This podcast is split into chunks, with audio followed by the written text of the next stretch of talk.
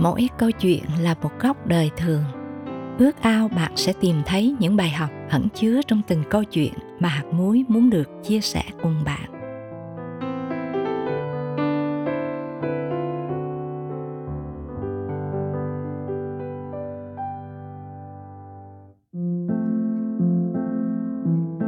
Đi qua nỗi niềm là câu chuyện thực tế, nêu lên những cám dỗ rất thường dễ xảy ra trong đời sống đôi lứa thân mời quý thính giả cùng lắng nghe.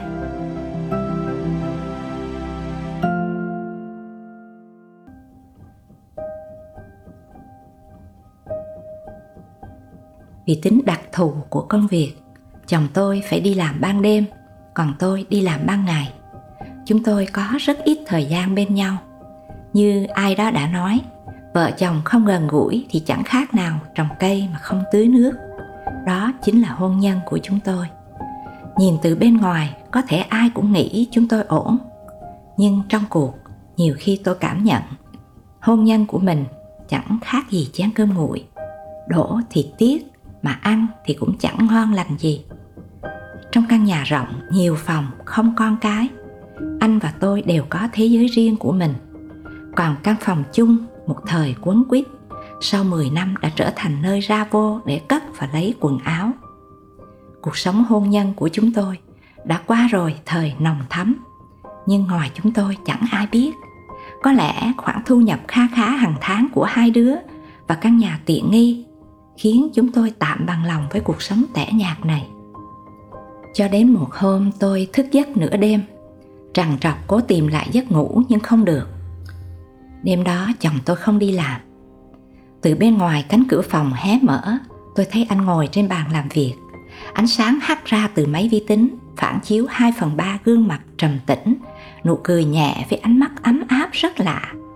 Anh đang nghe ai đó nói chuyện trong điện thoại. Tôi đứng yên nhìn anh, tò mò chờ đợi xem anh nói gì với ai vào giữa đêm. Nhưng sau hơn 10 phút đứng trên đôi chân te cứng, tôi chỉ nghe anh nói vỏn vẹn hai chữ, ngủ ngon rất ngọt ngào. Trở về phòng trong đêm tối, tôi choáng váng nhận ra hình như đã có người thứ ba chen vào giữa cuộc hôn nhân của mình.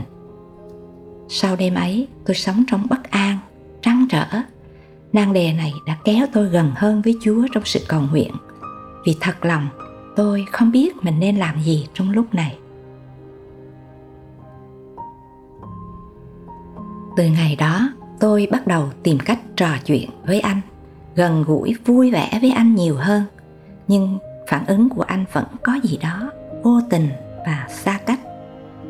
Tôi biết anh không bao giờ có ý định kể tôi nghe về mối quan hệ bí mật mà anh đang cất giấu.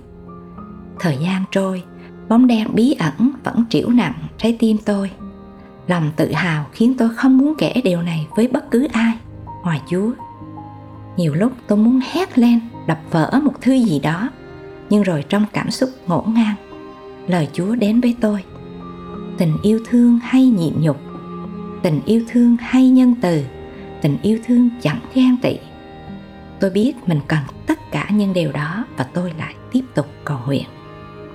Một buổi chiều cuối tuần, anh ra khỏi nhà với bộ đồ bảnh bao và nhẹ nhàng nói với tôi, anh ăn tối với bạn trong đầu tôi lóe lên hình ảnh của người con gái bí ẩn nào đó.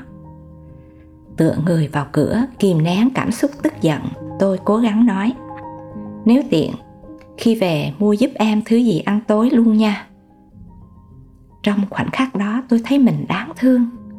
Nhìn anh đi khuất, tôi đóng cửa, quay vào nhà với cảm giác bị phản bội. Sự tự tin, cứng cỏi bỏ tôi đi đâu mất. Tôi bắt đầu khóc khoảng 8 giờ tối, anh trở về, cầm trên tay một món ăn mà tôi ưa thích. Giấu đôi mắt đỏ vì khóc, tôi thầm nghĩ, vẫn còn hy vọng. Tối hôm ấy, tựa đầu vào vai anh trên chiếc ghế dài, tôi nói, em biết em không phải là một người vợ hoàn hảo. Anh ngắt lời tôi, không, em rất tuyệt mà. Tôi ngập ngừng giây lát rồi thành thật nói, không tuyệt đâu anh không cần phải nói vậy. Lâu nay em vẫn thường băn khoăn về cách hành xử của chính mình. Anh có muốn nghe em kể không? Anh choàng tay qua vai tôi. Trong bóng tối, tôi bắt đầu kể. Chỗ em làm, ai cũng biết em đã có gia đình. Nhưng không hiểu sao một số người cứ thường chọc ghẹo em với một anh chàng đồng nghiệp. Kỹ sư, độc thân, trẻ tuổi hơn em. Thoạt đầu em thấy vui và xem đó như một trò đùa vô hại. Nhưng càng về sau, em lại nhận ra trò đùa ấy đã ảnh hưởng không ít đến cuộc sống của mình. Em bắt gặp cảm giác thích thú khi anh chàng đó tiếp cận em, tán tỉnh em. Và em thấy tim mình đập nhanh hơn khi anh ta nhìn em chằm chằm. Rồi em cũng lúng túng khi giáp mặt anh ta, lúc chỉ có hai người. Và cái cảm giác tự hào rằng mình đã 34 tuổi nhưng vẫn có sức thu hút người khác làm cho em cảm thấy phấn khích. Nhiều cô gái trẻ trong công ty ngắm nghía anh ta nhưng anh ta lại ngắm nghía em. Và điều đó làm cho em cảm thấy mình có giá. Em thích sống với cảm giác đó. Anh ngắt lời tôi. Tại sao em kể cho anh nghe những điều đó? À, tại vì những ngày gần đây lời chúa nhắc nhở em tình yêu thương chẳng làm điều trái phép. Và em muốn hỏi anh là những gì em làm đó có phải là điều trái phép hay không? Tôi hỏi và chờ đợi một lời phán xét từ anh. Nhưng thay vì trả lời tôi, anh lại kể cho tôi nghe về câu chuyện của anh và mức độ của nó làm cho tôi choáng váng. Anh quen một cô gái có hoàn cảnh tội nghiệp, ban đầu đơn thuần vì giúp đỡ nhưng sau đó anh đã dấn sâu vào mối quan hệ này. Đến nỗi nhiều khi tưởng chừng không còn đường thối lui. Anh cảm nhận cô gái ấy có những thứ mà tôi không có. Ngược lại, tôi có những thứ mà cô ấy không có. Và anh thì muốn cả hai. Thế rồi anh thú thật với tôi. Anh đã dấn sâu vào chuyện yêu đương. Tay tôi đau điếng bị nắm chặt vào thành ghế nhưng ngay lúc đó, dòng chữ tình yêu thương hay dung thứ mọi sự, tin mọi sự, trông cậy mọi sự, nín chịu mọi sự lại chạy qua tâm trí của tôi. Hết sức bình tĩnh, tôi nói, anh chỉ có thể chọn một và em tôn trọng sự lựa chọn của anh. Chẳng cần suy nghĩ, anh nói với tôi, anh sẽ chọn làm theo những gì anh đã hứa trước chúa trong ngày cưới.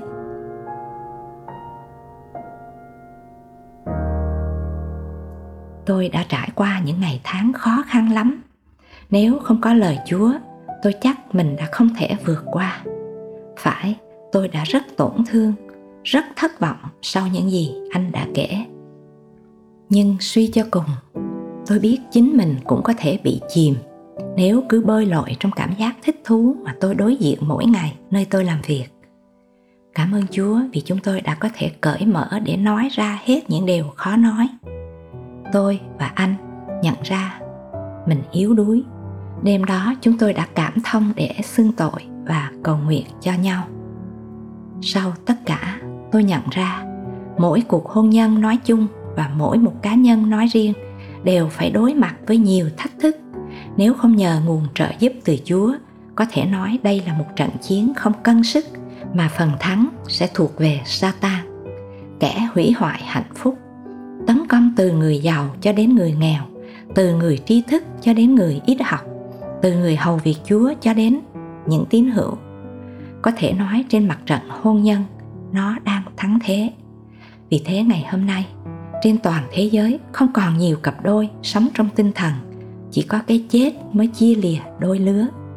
Tỷ lệ ly hôn khắp nơi đều gia tăng và có người còn cho rằng đích đến của kết hôn là ly hôn. Thật là một bức tranh ảm đạm. Và nếu không có Chúa, hôn nhân của chúng tôi chắc cũng sẽ góp phần làm phong phú cho bộ sưu tập của những bức tranh ảm đạm đó. tôi là một phụ nữ luôn muốn nói về thành công hơn thất bại nhưng những gì tôi đã kể lại là thất bại của chính mình. Tôi nhận ra hạnh phúc thật mong manh giữa thế giới ngày hôm nay và tôi thật lòng được chia sẻ với những ai đang đi tìm hạnh phúc. Hãy yêu thích luật lệ của chúa. Học cách nắm giữ và nuôi dưỡng tình yêu. Tôi cũng muốn nói với những ai đang hạnh phúc. Hãy tạ ơn chúa. Hãy hết sức trân trọng và yêu quý những gì mình đang có. Tôi cũng muốn nói với những ai đang ở trên bờ vực của rạn nứt và gãy đổ. Hãy nhờ sức chúa. Sống tha thứ và yêu thương vì trong ngài không có gì là muộn màng hạt muối rất cảm ơn nhã, vì bạn đã thật lòng chia sẻ những nỗi niềm riêng tư để chúng ta cùng nhắc nhở nhau. Chung thủy là nét đẹp cao quý trong hôn nhân, nên hãy đeo đuổi một đời sống chung thủy. Đừng hờ hững với người mà Chúa đặt để bên cạnh mình. Và hãy xem thư Côrinh-tô nhất đoạn 13 câu 4 cho tới câu 7 như là một phương châm để nuôi dưỡng tình yêu giữa một thế giới đầy cám dỗ. Tình yêu thương hay nhịn nhục, tình yêu thương hay nhân từ, tình yêu thương chẳng ghen tị, chẳng khoe mình, chẳng lên mình kiêu ngạo, chẳng làm điều trái phép, chẳng kiếm tư lợi, chẳng nóng giận, chẳng nghi ngờ sự dữ, chẳng vui về đều không công bình, nhưng vui trong lẽ thật. Tình yêu thương hay dung thứ mọi sự, tin mọi sự, trong cậy mọi sự, nín chịu mọi sự.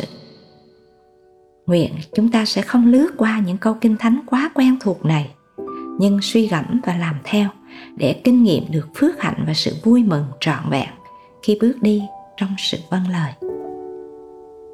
Thân mời chúng ta cùng cầu nguyện. Lạy Chúa, chúng con cảm ơn Chúa vì sự dạy dỗ tuyệt vời từ lời Ngài. Xin Chúa giúp chúng con biết sống theo luật yêu thương của Chúa. Xin giúp chúng con kính sợ Chúa, biết tôn trọng giao ước trong hôn nhân. Nguyện hôn nhân của mỗi chúng con được làm sáng danh Ngài. Con cầu xin trong danh Chúa Giêsu Christ. Amen.